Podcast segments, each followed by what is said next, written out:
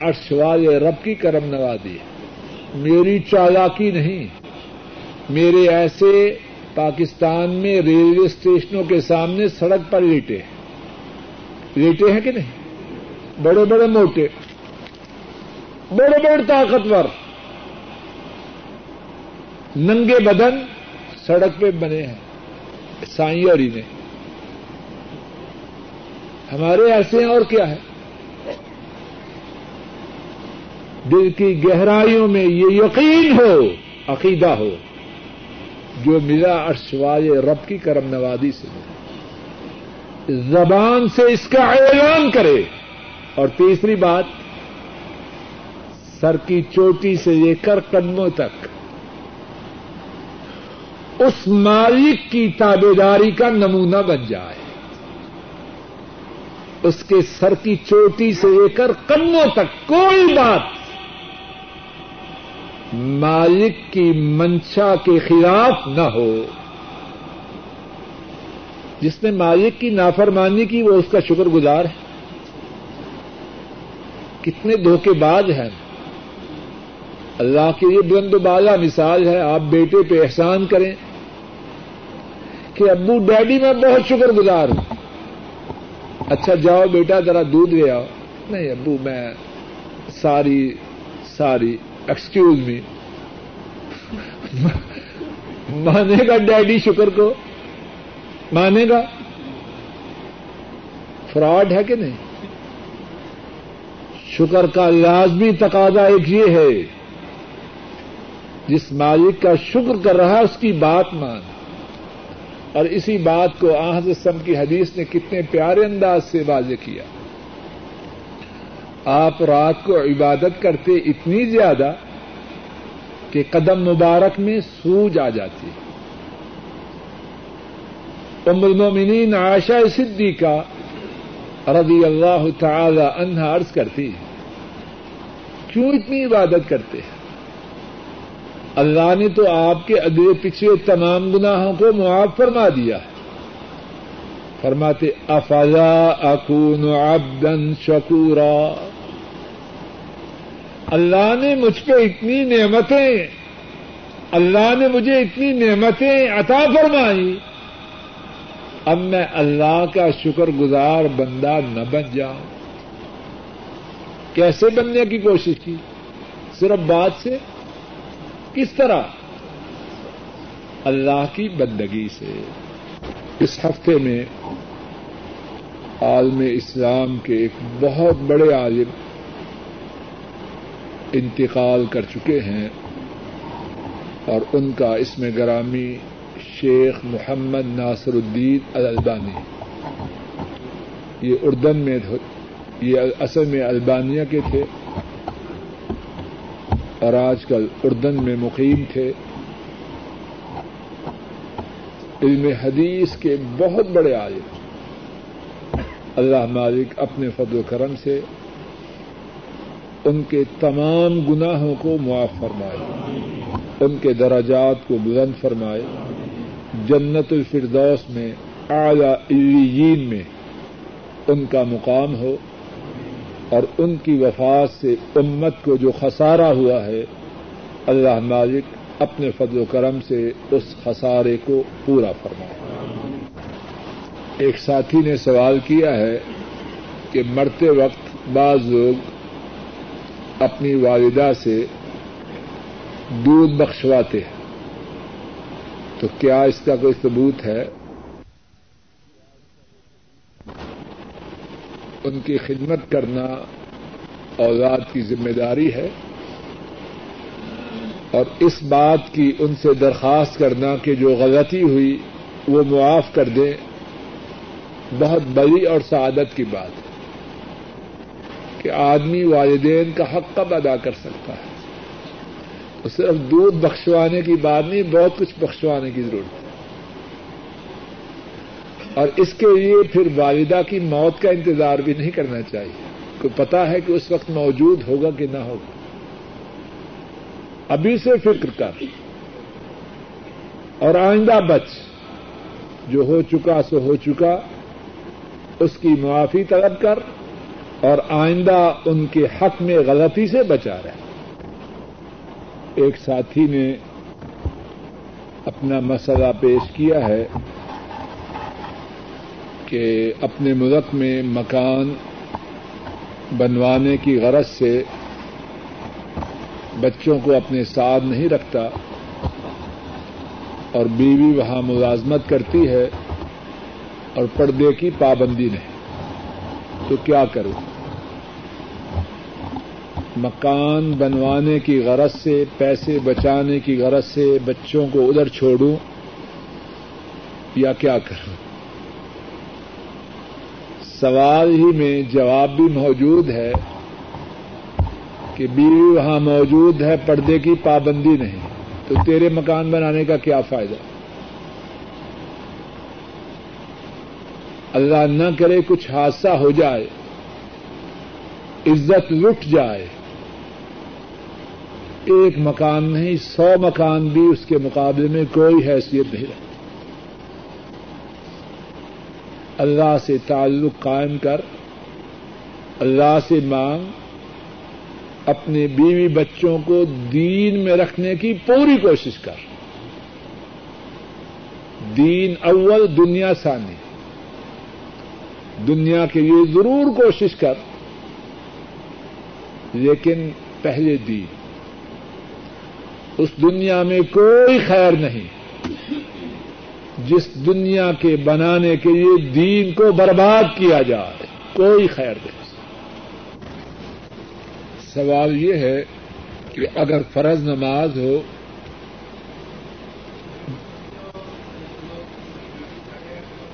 سمجھ گیا میں آپ کی بات ان کا خیال یہ ہے کہ وقت پونے نو ہو جائے۔ سمجھ گیا بات آپ کی۔ پونے نو کے مطلب کیا خیال ہے؟ جو پونے نو چاہتے ہیں وہ ہاتھ کھڑا کریں۔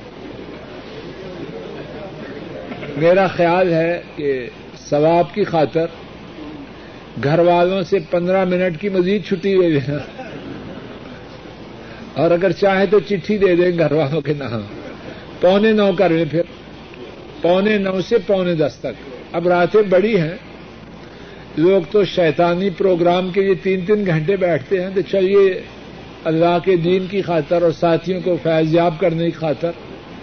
پونے نو سے پونے دس۔ ٹھیک ہے جی شکیر صاحب۔ سوال یہ ہے کہ فرض نماز میں امام کے سامنے تو سترا ہے۔ اب جو امام کے پیچھے مقتدی ہیں، ان کے آگے سے گزرا جا سکتا ہے کہ نہیں؟ جواب یہ ہے، گزرا جا سکتا ہے۔ امام آگے ہے، پیچھے۔ اب امام اور سترے کے درمیان میں سے نہیں گزرنا۔ مثال کے طور پر میں نماز پڑھا رہا ہوں۔ آ رہا ہوں۔ مثال کے طور پر میں نماز پڑھا رہا ہوں۔ اب یہاں سے نہیں گزرتا لیکن پیچھے سے۔ اگرچہ پیچھے سبیں گزرنا درست ہے۔ لیکن یہاں ایک بات یہ ہے، کوئی صفوں کے سامنے سے گزرنا بچوں کا کھیل نہ بنائے۔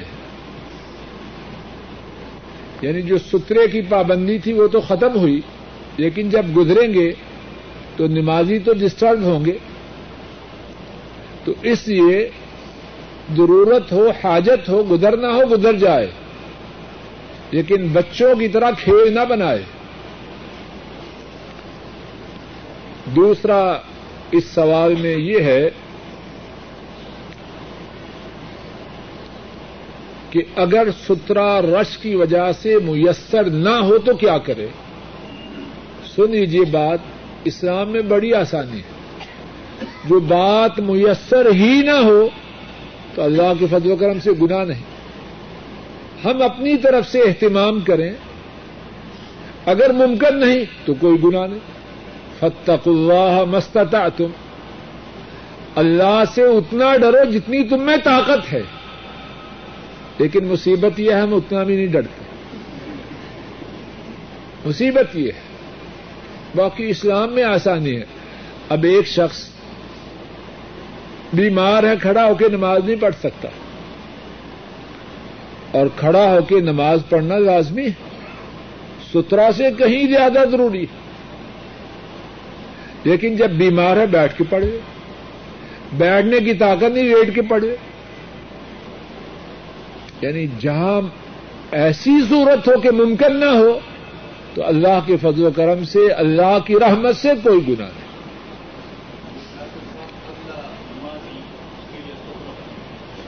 ایک اور بات یہ ہے جو عام طور پر دیکھی جاتی ہے، لکھ کے دو مولانا اگر بات ہے۔ ایک اور بات ہے جو دیکھی جاتی ہے کہ بعض ساتھی فرض پڑنے کے بعد بڑے بے چین ہوتے ہیں۔ اب نکلنا ہے، لوگ نماز پڑھے تو پڑھتے رہے لیکن نکلنا ہے کیا ہے؟ ایسے ہے جیسے یہ فائر بریگیڈ میں کام کرتے ہوں اور باہر آگ لگ گئی۔ کیا ہے؟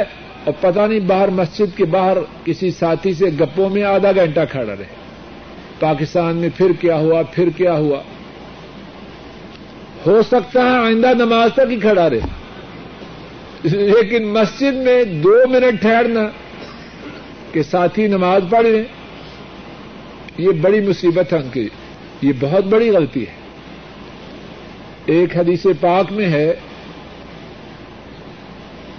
کہ رسول کریم صلی اللہ علیہ وسلم نے فرمایا، اگر نمازی کے آگے سے گزرنے والے کو یہ خبر ہو جائے کہ نمازی کے آگے سے گزرنے پر اس پر کتنا گنا ہے، تو وہ چالیس تک ٹھہرنا پسند کرے گا، لیکن نمازی کے آگے سے نہ گزرے۔ گا اور صحابی بھول گیا کہ چالیس سال تھے یا چالیس مہینے تھے یا کیا تھے، لیکن چالیس کا لفظ یاد رہا۔ چالیس دن بھی ہو تو چالیس دن ٹھہرنا گوارا کرے، لیکن آگے سے نہ گزرے۔ اب سنتوں میں کتنی دیر لگتی ہے؟ اور ویسے ہی ماشاء اللہ ہماری سنتیں بڑی مختصر ہوتی ہے دو چار منٹ میں تو میدان صاف ہو جاتا ہے۔ اس لیے ایک طرف نماز پڑھی، اللہ کے فضل و کرم سے ثواب کی امید ہے۔ اب اس کے سامنے، اب اس نماز پڑھنے کے بعد مسجد سے ساتھ گناہ نہ لے کے جائیں۔ ٹھہر جائیں، دو رقط ہم بھی پڑھیں اور پھر اس کے بعد نکل جائیں۔ اگر آگے نمازی موجود ہو تو وہ بھی سترا بن سکتا ہے۔ اگر کوئی شخص بیٹھا ہو، وہ بھی سترا بن سکتا ہے۔ لیکن ایسے نہ کرے، شخص نکلنے والا ہے تو اب اس کو سترا بنا کے مصیبت میں ڈال دیا۔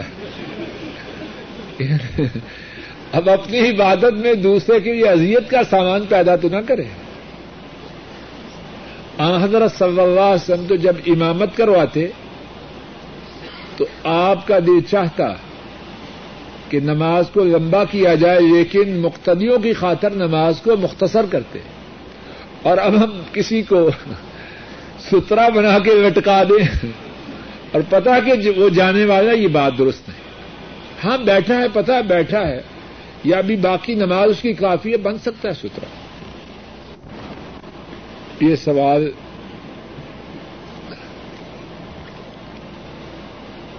پہلے کئی مرتبہ پوچھا جا چکا ہے، جواب بھی دیا گیا ہے کہ اگر غسل کے بعد شرمگاہ کو بغیر حجاب کے ہاتھ لگ جائے تو وضو ٹوٹ جاتا ہے، دوبارہ وضو کیا جائے۔ ایک بھائی نے درخواست کی ہے کہ ان کی بتیجی کینسر کے مرض میں مبتلا ہے اور ہسپتال میں داخل ہے۔ دعا کیجیے کہ اللہ مالک اپنے فضل و کرم سے اس عزیزہ بیٹی کو شفائے کاملہ آج عطا اے اللہ، اپنے فضل و کرم سے اس عزیزہ کو شفائے کاملہ آج عطا فرما۔ اے اللہ، اپنے فضل و کرم سے عزیزہ بیٹی کو جلد از جلد اس بیماری سے نجات عطا فرما۔ اور یہاں رک جائیے۔ ایسی خبروں میں ہم سب کے لیے، کہنے والے کے لیے بھی اور سننے والوں کے لیے وارننگ ہے۔ اگر فلاں عورت یا فلاں مرد کینسر کی بیماری میں مبتلا ہو سکتا ہے تو میرے یا آپ میں سے کسی کے بارے میں گارنٹی ہے۔ لوگوں یہ بات سوچنے کی کچھ پتا نہیں۔ آنے والے وقت میں ہمارے ساتھ کیا ہونے والا ہے۔ تو کیا کریں؟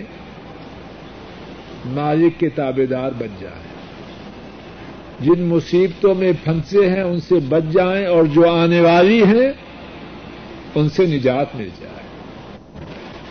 دو آدمیوں میں جھگڑا ہے۔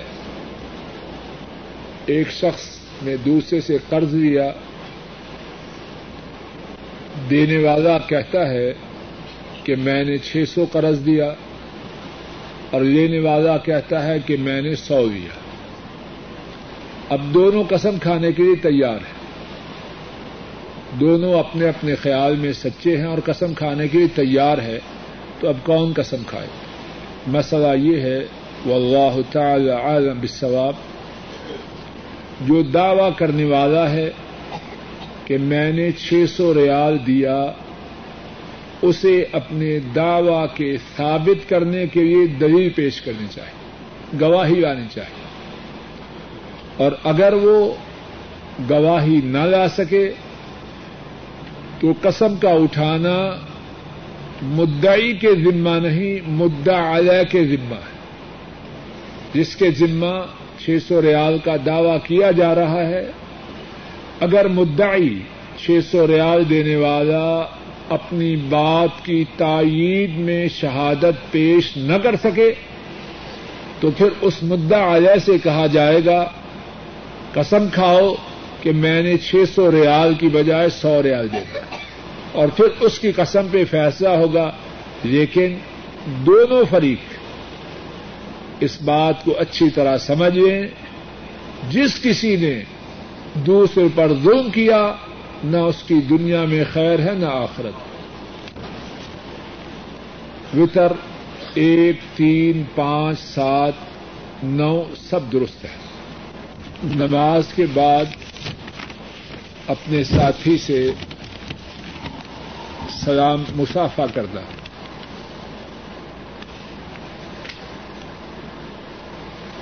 نماز سلام پھیرنے کے بعد دائیں طرف کے ساتھی سے مسافہ کرنا، بائیں طرف کے ساتھی سے مسافہ کرنا جیسے کہ بعض لوگوں کی عادت ہے۔ ایسا مسافہ کرنا نماز میں شامل ہے۔ حضرت صلی اللہ علیہ وسلم کی نماز کا جو مصنون طریقہ ہے، اس میں السلام علیکم ورحمۃ اللہ السلام علیکم ورحمۃ اللہ اس کے ساتھ مسافر ہے۔ ہاں اگر دو ساتھی پہلے سے نہیں ملے، ابھی ان کی ملاقات سلام پھیرنے کے بعد ہوئی ہے، تو وہ ملاقات کے حوالے سے سلام یہ تو الگ بات ہے۔ لیکن نماز کے حوالے سے کہ اب نماز سے فارغ ہوئے، السلام علیکم السلام علیکم، ایسا کرنا حضرت صلی اللہ علیہ وسلم کی سنت سے بالکل ثابت ایک ساتھی نے لکھا ہے کہ ان کی ایک بیٹی جو نماز روزے کی پابند ہے اور تحجد بھی پڑتی ہے لیکن اس کی صحت کثرت سے خراب رہتی ہے۔ ساتھیوں سے درخواست کی گئی ہے کہ دعا کریں۔ اللہ مالک اپنے فضل و کرم سے اس بیٹی کو شفا کاملہ آ جاتا ہے اے اللہ، اپنے فضل و کرم سے اس بیٹی کو استقامت عطا فرما اور اسے صحت کاملہ آ جاتا فرما۔ اے اللہ، سب بیماروں کو شفا کاملہ آ جاتا فرما۔ ہماری فریادوں کو قبول فرما۔ اور جو بانس کے متعلق سوال ہے، کیا یہ سود کے زمرے میں شامل ہے؟ جہاں تک میری معلومات ہے وہ یہ ہے کہ بانڈ کے نام سے لوگوں سے رقم جمع کرتے ہیں۔ اس رقم کو سود پہ دیتے ہیں اس سود میں سے انعام کے نام پر کچھ لوگوں میں تقسیم کرتے ہیں۔ تو سارا چکر سامنے آ گیا۔ بانڈ خریدنے والا اس سودی کاروبار میں ساتھی بنتا اور بانڈ سے انعام لینے والا اس سودی کاروبار پہ جو سود ملتا ہے اس میں سے دیتا ہے۔ بنیاد بھی غلط نتیجہ بھی غلط۔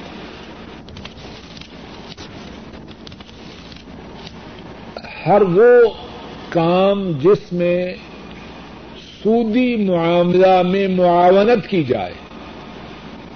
حدیث واضح ہے۔ امام مسلم نے روایت کیا۔ حضرت جابر رضی اللہ تعالی عنہ انہوں نے بیان کیا، لان رسول اللہ صلی اللہ علیہ وسلم آکل الربا و موکلہ و کاتبہ و شاہدئی۔ اللہ کے رسول صلی اللہ علیہ وسلم نے سود کھانے والے پر، سود کھلانے والے پر، سودی معاملہ لکھنے والے پر، سودی معاملے پہ جو دو گواہ، گواہی ثبت کرتے ہیں، ان سب پر لانت کی اب جس کام پر اللہ کے نبی نے لانت کی ہو، وہ کام جائز ہوگا یا ناجائز ہوگا؟ ایک ساتھی نے درخواست کی ہے کہ دعا کریں کہ اللہ مالک اپنے فضل و کرم سے رزق حلال عطا فرمائے۔ اللہ ہمارے اس بھائی کو اور سب مسلمانوں کو رزق حلال فراوانی سے عطا فرمائے۔ دوسرا، انہوں نے وظیفہ پوچھا ہے، تو اس کے بارے میں کئی باتیں ہیں۔ ایک موٹی اور مختصر بات جو اب کہتا ہوں وہ یہ ہے رزق کے حصول کے لیے جو بہت کارگر، مؤثر، مفید، زوردار نسخہ ہے، وہ استغفار ہے۔ کیا ہے؟ اور استغفار کیا ہے؟ استغفر اللہ بس۔ وہ استغفار جس میں تین باتیں ہوں۔ نمبر ایک، گناہ کو چھوڑ دیں۔ نمبر دو، سابقہ کیے پہ پشیمان نمبر تین، آئندہ اس بات کا عدم کرے، جب تک زندگی ہے، یہ گنا نہیں کرتا۔ کوئی اس طرح استغفار کر کے دیکھے، پھر دیکھے کہ اللہ کے فضل و کرم سے اس پر اللہ کی رحمتوں کے دروازے کس طرح نماز میں سترے کا جو فاصلہ ہے وہ گزشتہ درس میں بات گزر چکی کہ آحزم اتنا فاصلہ دیوار سے رکھتے کہ بمشکل سے بکری گزر سکے۔ تو دوسرے الفاظ میں جہاں سیدا کرنا ہے، اس کے قریب سترا رکھے جہاں کھڑا ہے اور جو آگے دیوار ہے، اتنا فاصلہ ہو کہ آسانی سے سجدہ کر سکے۔ اور اگر کوئی سترا کی یہ چیز رکھنی ہے، اتنے فاصلے پر رکھے کہ اس کی سجدہ کی جگہ کے قریب رقو میں ملنے سے اگر کوئی شخص رقو میں ملے تو اس کی رقط ہوتی ہے کہ نہیں؟ اس بارے میں علماء امت کی دو رائے ہیں۔ ایک رائے یہ ہے کہ وہ رقط ہو گئی۔ دوسری رائے یہ ہے کہ وہ رقط نہیں ہوئی۔ میرے ناقص اور محدود علم کے مطابق ٹھیک بات یہ ہے کہ وہ اس رقط کو شمار نہ کرے۔ سوال یہ ہے، ایک ساتھی نے لکھا ہے، اللہ فضل کرے، کہ میں یہاں آنے سے پہلے شرک میں مبتلا تھا۔ اللہ نے ہدایت دی۔ لیکن اس بھائی نے لکھا کہ میرے ماں باپ بہت میرے ماں باپ بہت شرک کرتے تھے۔ تو اب کیا کروں؟ اس سوال کے جواب کے، اس سوال کے جواب کے ضمن میں دو باتیں ہیں۔ اگر تو ماں باپ زندہ ہیں، ان کو شرک سے بچانے کے لیے اپنی پوری صلاحیتیں، پوری قوتیں پوری کوششیں صرف کریں کیونکہ شرک اتنا سنگین گنا ہے سگی ماں جس نے دودھ پیا ہے، جس نے جنم دیا ہے، وہ مر جائے۔ اگر وہ شرک کرنے والی ہو، بیٹے کو اجازت نہیں اس کی نماز جنازہ پڑے باقی باتیں کیا ہو سکتی؟ باپ جو پندرہ بیس سال خرچ کرتا رہا، پرورش کی، بہت احسانات کیے۔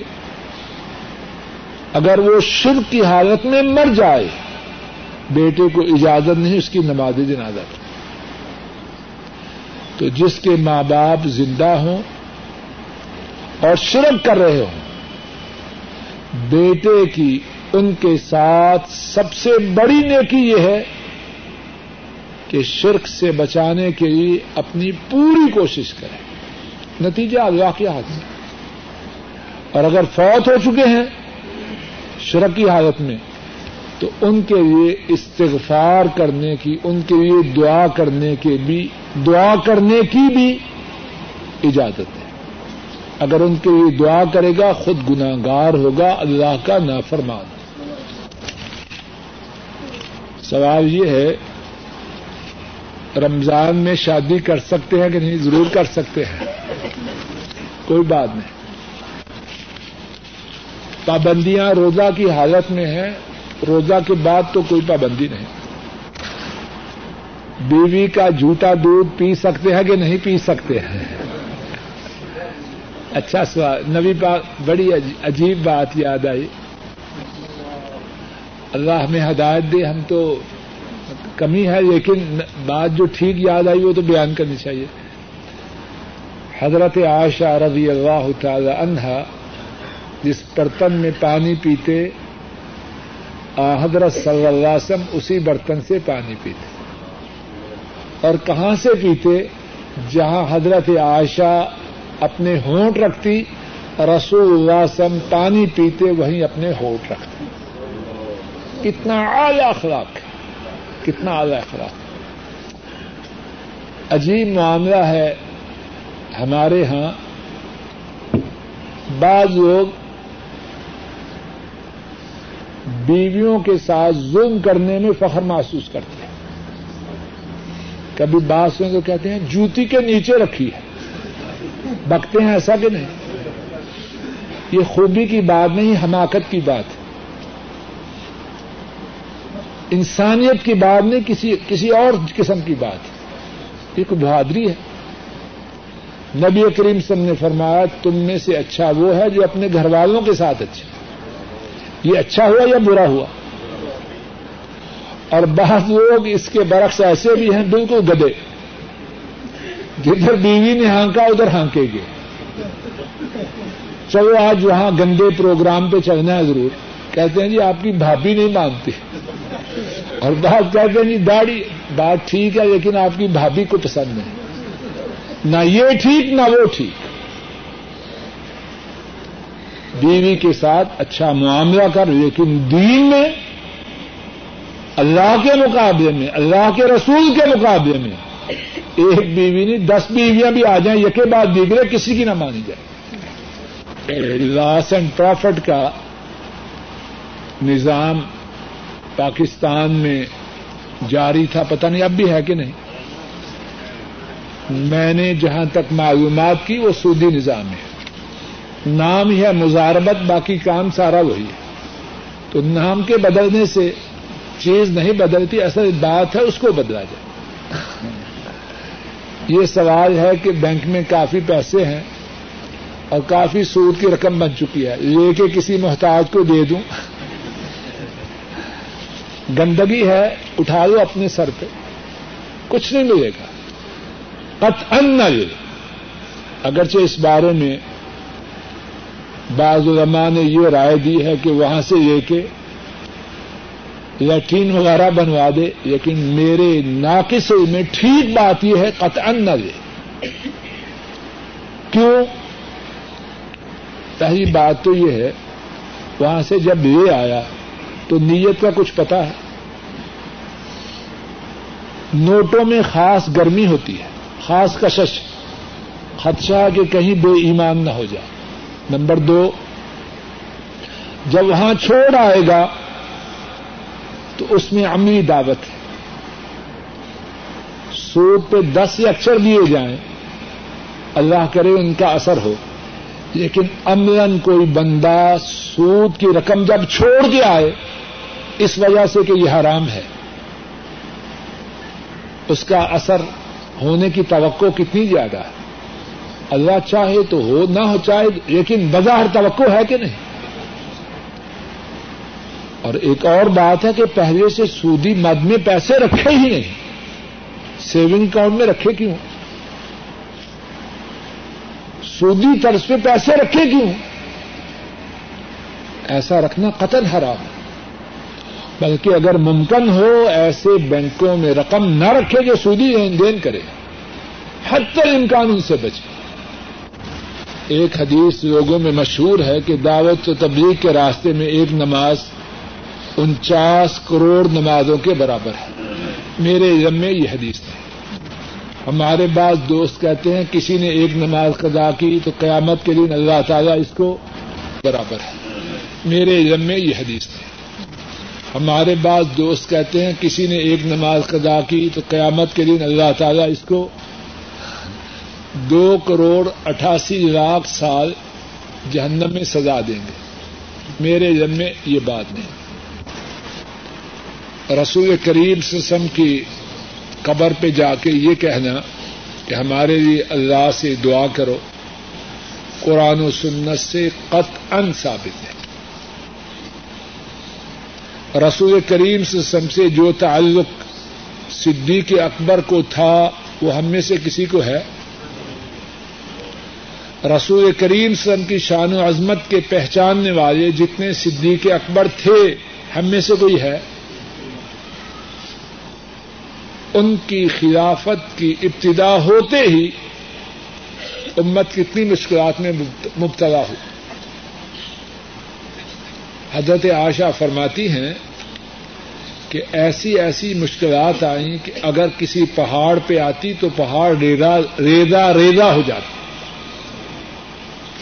حضرت صدیق نے ایک مرتبہ بھی جا کے قبر پہ کہا، اللہ کے رسول میرے لیے دعا کیجیے۔ کتاب و سنت سے ایسی کوئی بات ثابت نہیں۔ سوال یہ ہے کہ کیا رسول کریم سسم کی حدیث مبارک سنانے کے لیے مناسب موقع دیکھنا چاہیے؟ جواب یہ ہے، ضرور دیکھنا چاہیے۔ ہر بات ہر مجلس میں کہنے کی نہیں ہوتی۔ اور نہ ہی ہر شخص اس قابل ہوتا ہے کہ اس سے ہر بات کہی جائے۔ تو یہ تو ضروری بات ہے۔ اب مثال کے طور پر مثال سے بات سمجھاتا ہوں۔ سوال کرنا اسلام میں اس کی بڑی مذمت آئی ہے۔ اب لوگ بیٹھے ہوں، مالدار۔ اب کوئی صاحب ایسی احادیث سنانا شروع کر دے جن میں سوال کرنے کی شدید مذمت ہو، تو کیا اثر ہوگا؟ اب کوئی سوال کرنے والا آ جائے تو یہ مالدار اسے صدقہ خیرات دیں گے؟ دیجیے جو آپ دیں گے؟ انہیں سنانے کی جو بات یہ ہے کہ اللہ کی راہ میں خرچ کرو، کمزوروں کے ساتھ تعاون کرو۔ اب بچارے مزدور، غریب، مسکین کچھ پاس نہیں۔ اب ان کے پاس پہنچا تو انہیں ایسی احادیث سنائی کہ اللہ کی راہ میں خرچ کرو۔ جو گھر تھوڑے بہت پیسے بھیجتے ہیں، ماں باپ کو، بیوی بچوں کو، اس سے بھی جاتے رہے یہ تو ضروری بات ہے کہ دیکھا جائے کس کو سنا رہا ہے، کیا سنا رہا ہے۔ اور کتاب و سنت میں اس بارے میں بہت کچھ آیا ہے۔ کہ موقع کو دیکھنا ضروری ہے، لیکن اس کا مقصد یہ نہیں کہ دین میں تبدیلی کرے۔ لیکن مناسب موقع پہ مناسب بات بتائے۔ ایک سوال یہ ہے، فجر کی نماز جبکہ سفر میں ادا کی جائے تو اس کے ساتھ سنتیں پڑھنی ہے یا نہیں؟ جواب یہ ہے کہ فجر کی سنتیں سفر میں بھی پڑھنی ہے، جس طرح کے حدر میں پڑھنی فجر کی سنتیں ہمیشہ پڑھنی اگر کسی شخص کی کمائی حرام کی ہو، تو جب وہ توبہ کروے تو اللہ تعالی اعظم اگر کسی شخص کی کمائی حرام کی ہو، تو جب وہ توبہ کروے تو اللہ تعالی اعظم بالثواب کمائی حرام کی، آج توبہ کی۔ تو جو ہو چکا سو ہو چکا۔ اب وہ مال اس کا ہے، لیکن اسی حرام کمائی کے بقایا جات جو لوگوں کے ذمہ ہو، ان کا مطالبہ نہ کرے۔ کسی کو دس ہزار ریال سود پہ دیا، پہلے جو کرتا رہا سو کرتا رہا۔ ان شاء اللہ الرحمن، توبہ کرے جو مال اس کے پاس آ چکا سو آ چکا۔ اب باقی کسی کے ذمے دس ہزار ریال ہے سود پر اب سود بنتا ہے ایک ہزار، تو ٹوٹل کتنے ہوئے؟ اب دس ہزار لے، وہ ایک ہزار نہ لے۔ جو داخل نہیں ہوا، اس کو داخل نہ کرے۔ اور جو پہلے سے داخل ہو چکے ہیں، اللہ سے توبہ کرے۔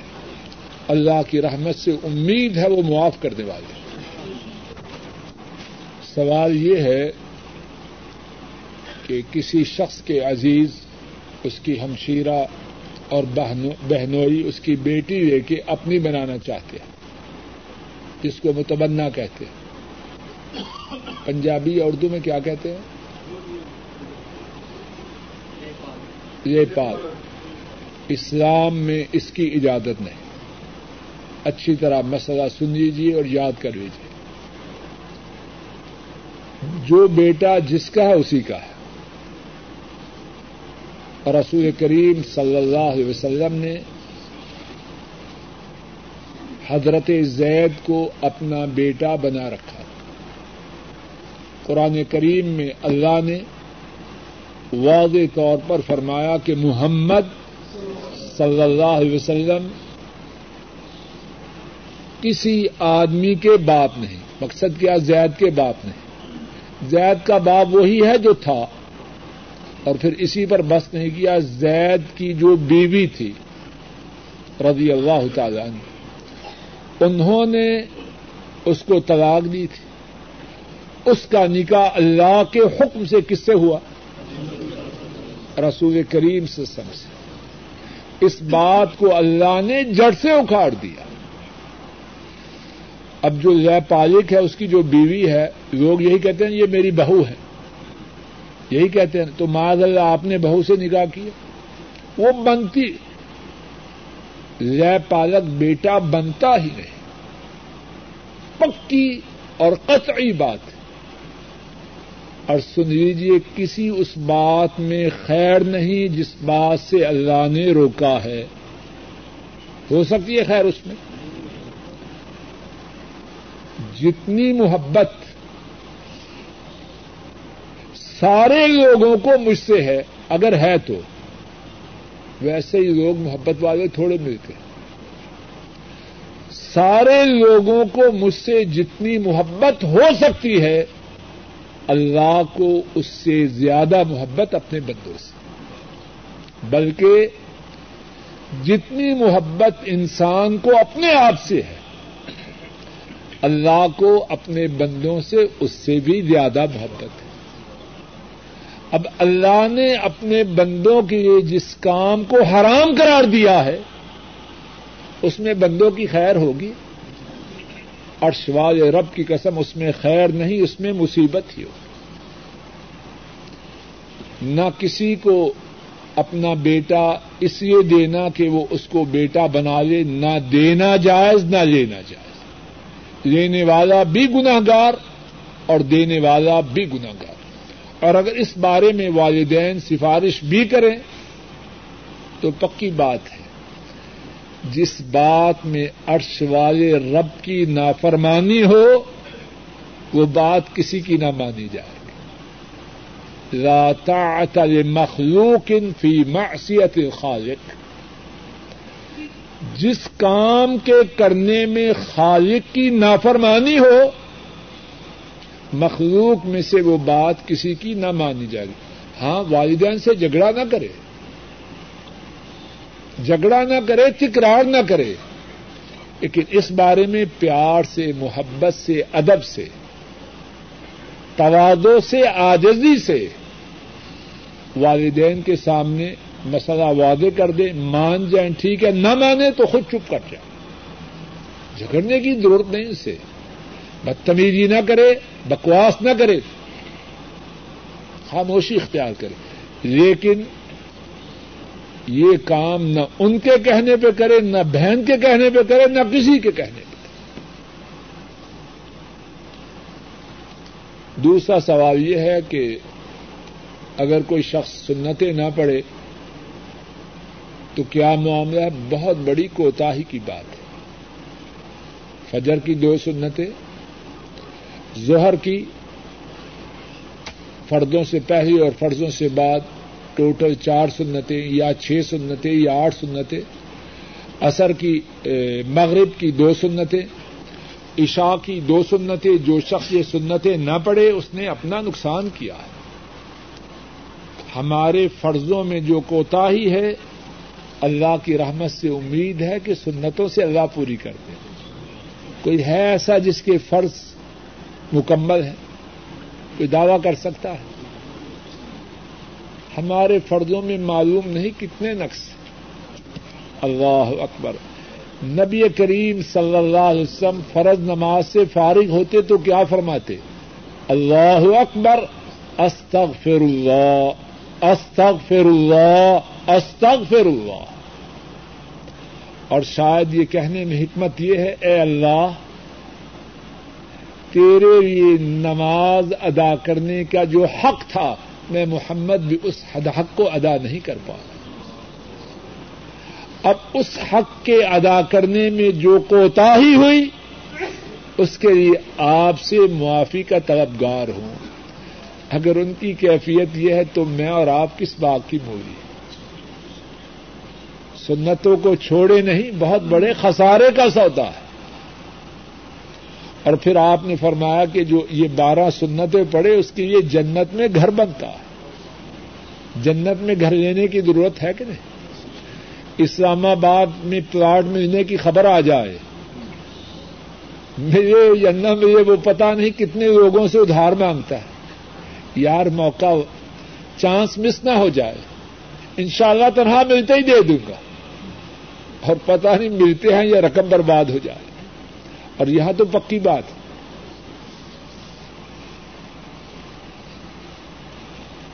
ایک ساتھی کی طرف سے درخواست ہے کہ ان کی ساس صاحبہ بہت بیمار ہے۔ کھانسی کے آنے پر کیا پڑھنا چاہیے؟ مجھے اس بارے میں علم نہیں۔ الٹا لیٹ کر سونا کیسا ہے؟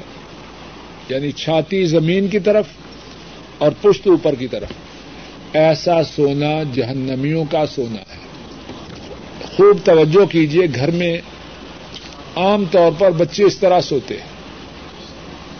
ماں باپ کی ذمہ داری ہے بچوں کو اس طرح سونے سے روکے۔ اور اشارتن بات کہتا ہوں، ویسے بھی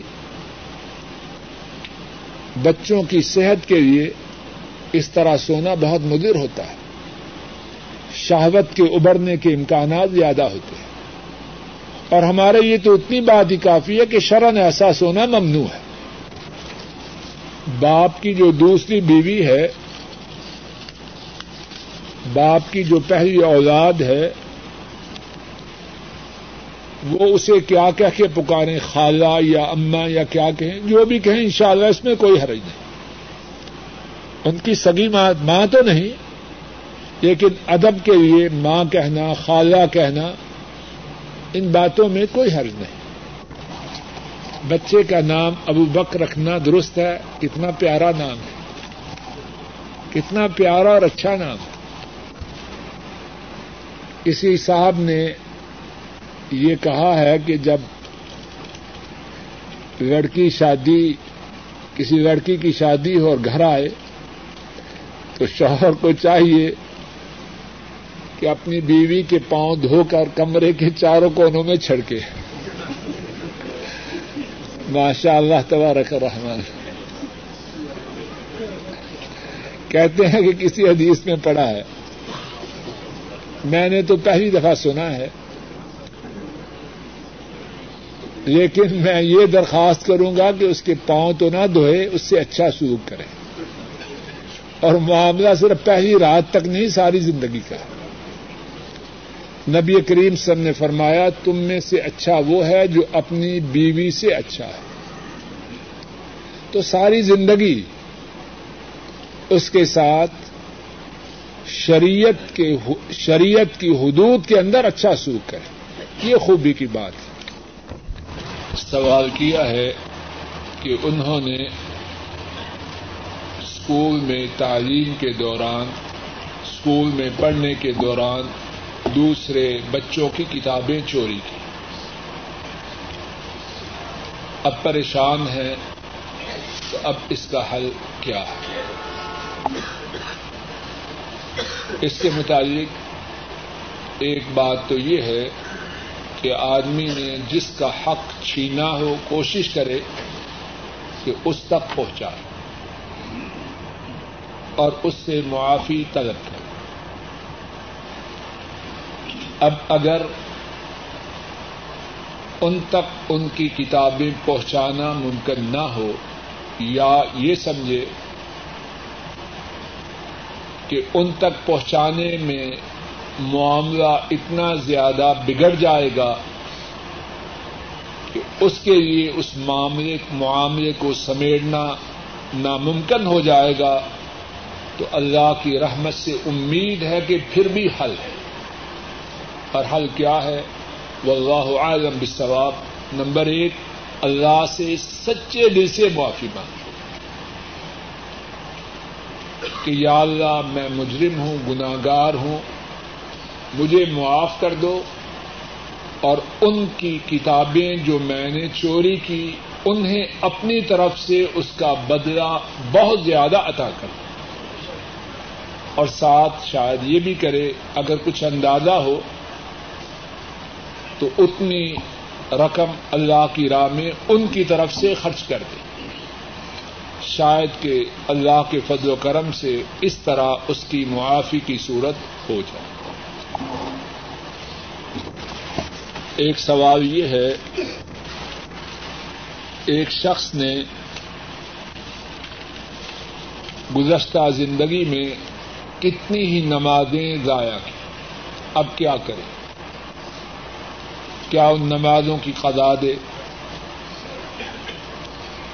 جواب یہ ہے، واللہ عالم بالثواب جان بوجھ کر نماز کو چھوڑنے والا کافر ہے۔ اور اس بارے میں بہت سی احادیث ہیں اور اس بارے میں کتنی ہی دفعہ قدر تفصیل سے بات گزر چکی اب جس نے نماز کو گزشتہ زندگی میں چھوڑا وہ کافر ہو گیا۔ اب کیا کرے؟ قزادے نہیں۔ اب سچے دل سے توبہ کرے۔ اور اس بات کا عزم کرے، جب تک اس جان میں جان ہے، نماز نہیں چھوڑے۔ اور اگر وہ اس طرح کر لے تو مولا کریم کی رحمت سے امید ہے اور پختہ امید ہے۔ نہ صرف اس کی گزشتہ چھوڑی ہوئی نمازوں کا گنا اللہ معاف فرمائیں گے، بلکہ اس کے نمازوں کے چھوڑنے کے گناہ کو نیکیوں سے بدل دے۔ اور اس بارے میں ساتھی سورہ الفرقان، اس کے آخری صفحہ میں جو آیات ہیں، گھر میں جا کے ان آیات کو اور ان کے ترجمہ کو پڑھے مسئلہ یہ ہے کہ جو سچے دل سے توبہ کرے، ایمان لے آئے، نیک عمل کرے، اللہ اس کی برائیوں کو نیکیوں سے بدل دے۔ اور بعض لوگ جو یہ کہتے ہیں کہ بیس سال نمازیں چھوڑی، اب بیس سال تک ہر نماز کے ساتھ دوسری نماز پڑھی۔ کتاب و سنت سے یہ بات ثابت ہے۔ بلکہ یہ بات بڑی خطرناک ہے۔ بڑی خطرناک ہے۔ جو پہلے پانچ نمازیں بھی نہیں پڑھتا تھا، اس سے دس پڑھائے۔ پانچ، پچھلی پانچ، آج کی دس۔ تو مقصد کیا ہے؟ گویا کہ اس کو دعوت دے رہے ہیں، بھائی پہلے بھی چھوڑتے رہے، اب بھی چھوڑ جاؤ۔ یہ لوگوں کو دین سے دور کرنے والی بات پانچ پڑے سچے دل سے۔ اور سابقہ کا چھوڑی ہوئی نمازوں پہ نادم ہو جائے۔ اور اب نہ چھوڑے پانچ۔ اللہ کی رحمت سے کبھی امید ہے۔ معافی کی بھی۔ اور گزشتہ چھوڑی ہوئی نمازوں کے ثواب کے پانی۔ کی ایک سوال یہ ہے، اگر خامن فوت ہو جائے، تو کیا دیور اور جیٹ سے نکاح ہو سکتا ہے؟ جواب یہ بالکل ہو سکتا ہے۔ اور اسی حوالے سے یہ بات اچھی طرح سن لیں سمجھ لیں اور گھر میں جا کے بتلائیں، یہ دیور اور جیٹ کا جو رشتہ ہے، ایسا رشتہ نہیں کہ یہ مرد عورت کا کچھ قریبی بن جائے۔ وہ غیر ہے۔ اس سے مکمل پردہ مکمل پردہ۔ بلکہ حضرت صلی اللہ علیہ وسلم نے ایسے رشتے داروں کو عورت کے لیے موت قرار دیا۔ کیا مقصد؟ دیور، جیٹ وغیرہ۔ ان کے ساتھ برائی کے امکانات عام لوگوں کے ساتھ برائی کے امکانات سے زیادہ ہوتے ہیں۔ اگر کوئی غیر آدمی گھر میں آ جائے،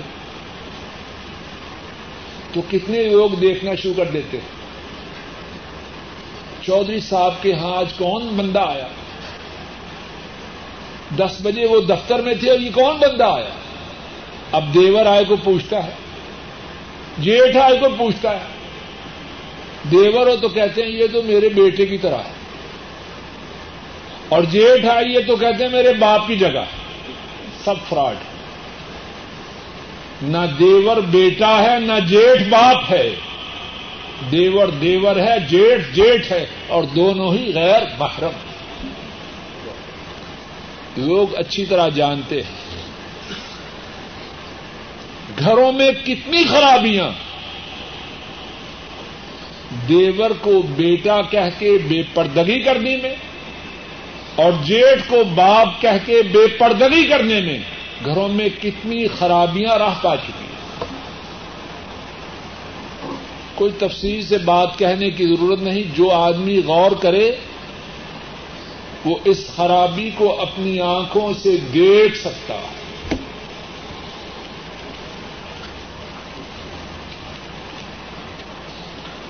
جمعہ کی نماز سے قبل کتنی سنتیں؟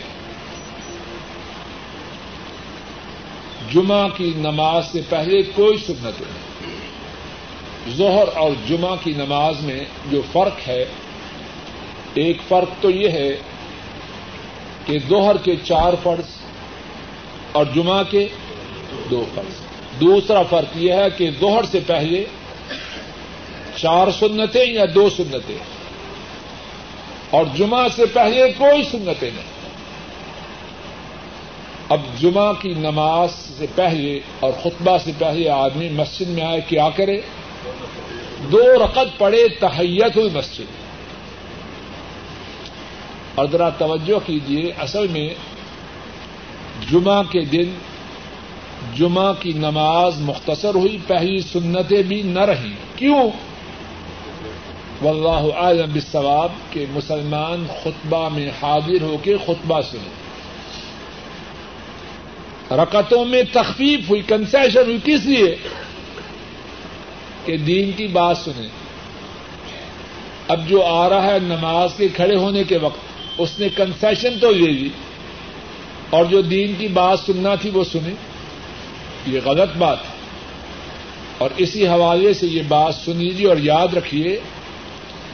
جب خطیب خطبہ دینے کے لیے بیٹھتا ہے، اذان ہوتی ہے، مسجد کے دروازوں پر جو فرشتے آنے والوں کا نام لکھنے کے لیے بیٹھے ہوتے ہیں، وہ اپنی کتابوں کو بند کر دیتے ہیں۔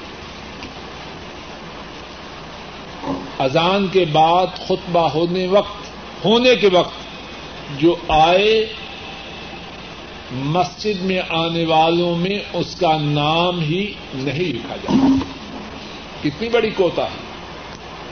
اور یہ تو سب جانتے ہیں کہ جب اذان ہو جائے، اس وقت کاروبار کرنا جائز ہے یا حرام ہے؟ سورہ جمعہ سنتے ہیں کہ نہیں؟ اذا نودي للصلاة من يوم الجمعة يا أيها الذين آمنوا اذا نودي للصلاة من يوم الجمعة فاسعوا الى ذكر الله وذروا البيع. جب جمعہ کے دن اذان سنو، اللہ کے ذکر کی طرف بھاگو اور کاروبار کو چھوڑ دو۔ جمعہ کی اذان کے بعد کاروبار کرنا حرام ہے۔ تو پروگرام دیکھنا گھر میں جائز یا ویسے گپے ہانکنا مسلمانوں پر لازم ہے، فرض ہے کہ خطبہ کے ابتدا ہوتے وقت مسجد میں۔ دوسرا سوال یہ ہے کہ کیا مکرو اوقات میں تحیت المسجد پڑھنا جائز ہے؟ اثر کے بعد، فجر کے بعد، جب سورج پوری بلندی پر ہو، یہ تین مکرو اوقات ہیں۔ جواب یہ ہے، اس بارے میں علماء امت کی دو رائے۔ بعض علماء کا خیال ہے کہ ان مکرو اوقات میں تحیت المسجد نہیں پڑھنا چاہیے۔ کیونکہ حضرت صلی اللہ علیہ وسلم نے مکرو اوقات میں نماز پڑھنے سے روکا ہے۔ اور دیگر علماء کا خیال یہ ہے کہ حضرت صلی اللہ علیہ وسلم کا یہ حکم ہے، جب بھی مسجد میں آؤ، دو رقط پڑھ کے بیٹھو۔ اس حکم کی وجہ سے مکرو اوقات کا حکم ختم ہو جائے۔ اب دونوں میں سے زیادہ ٹھیک بات کیا ہے؟ واللہ تعالی عالم، میرے خیال میں مسلمان دونوں میں سے جس بات پر بھی عمل کرے، اللہ سے امید ہے کہ اس پر کوئی گرفت نہ ہو۔ ویسے میں شخصاً کیا چاہتا یعنی مکرو اوقات میں نہیں پڑھتا۔ لیکن اس بارے میں میرا ناقص خیال یہ ہے کہ دونوں طرح کرنے کی کچھ نہ کچھ دلیل مل جاتی ہے۔ اور اسی حوالے سے ایک اور بات سمجھے یہ جو بات ہے، یہ مکہ، بیت الحرام کے علاوہ دیگر جگہوں جہاں تک مسجد حرام کا تعلق ہے، وہاں ہر وقت نماز کا پڑھنا درست ہے کہ حضرت صلی اللہ علیہ وسلم نے فرمایا، اس گھر میں کسی کو کسی وقت نہ طواف سے روکو، نہ نماز سے روکو۔ بیت الحرام میں ہر وقت نماز پڑھی جا سکتی ہے، ہر وقت طواف کیا جا سکتا ہے۔ ساتھی نے لکھا ہے کہ ہمارے گاؤں میں جب کوئی آدمی فوت ہوتا ہے، تو جمعرات کو ایک دیگ چاول پکاتے ہیں۔ اور پھر بیس دن بعد، پھر چالیس دن بعد، پھر آئندہ سال۔ کیا شریعت سے اس کا کوئی ثبوت ہے؟ ابھی تک میں نے حدیث کی کسی کتاب میں اس طرح دیگے پکا کر تقسیم کرنے کی بات نہیں پڑی نہ جمعرات کو، نہ بدھ کو۔ یہ ساری اللہ ہدایت دے لوگوں نے کھانے کی تدبیریں بنا رکھی۔ آپ ابھی حدیث پاک سن رہے تھے، کتنی کتنی چھوٹی چھوٹی باتوں کا کتنی تفصیل سے دکھ ہے کہ نہیں؟ چھوٹی چھوٹی باتوں کا تفصیل سے ذکر ہے۔ اور مدینہ پاک میں آپ صلی اللہ علیہ وسلم کی دس سالہ مدنی زندگی میں کتنے صحابہ فوت ہوئے؟ ہوئے کہ نہیں ہوئے؟ کہیں ہے ذکر کہ جمعرات کو دیگ پکائے دیگ نہیں، دیگچی پکائی۔ یہ سب made in Pakistan made in India یا مدینہ تجبہ سے باہر کی بات ہے۔ وہاں سے یہ بات ثابت ہے۔ سوال یہ ہے کہ کیا حضرات صحابہ کے علاوہ دیگر علماء امت کے ساتھ رضی اللہ تعالی عنہ کہنا درست ہے۔ جواب یہ ہے کہ امت میں یہ بات جاری ہے کہ انبیاء کے ساتھ علیہ السلام، نبی کریم سسم کے ساتھ صلی اللہ علیہ وسلم، حضرات صحابہ کے ساتھ رضی اللہ تعالی عنہ اور ان کے بعد جو لوگ ہیں ان کے ساتھ رحمہ اللہ تعالی، یہ طریقہ جاری ہے۔ اگر کوئی صحابہ کے علاوہ کسی اور کو رضی اللہ عنہ کہہ لے تو اس میں گناہ کی بات تو نہیں، لیکن سننے والا مغالطہ میں مبتلا ہوتا ہے۔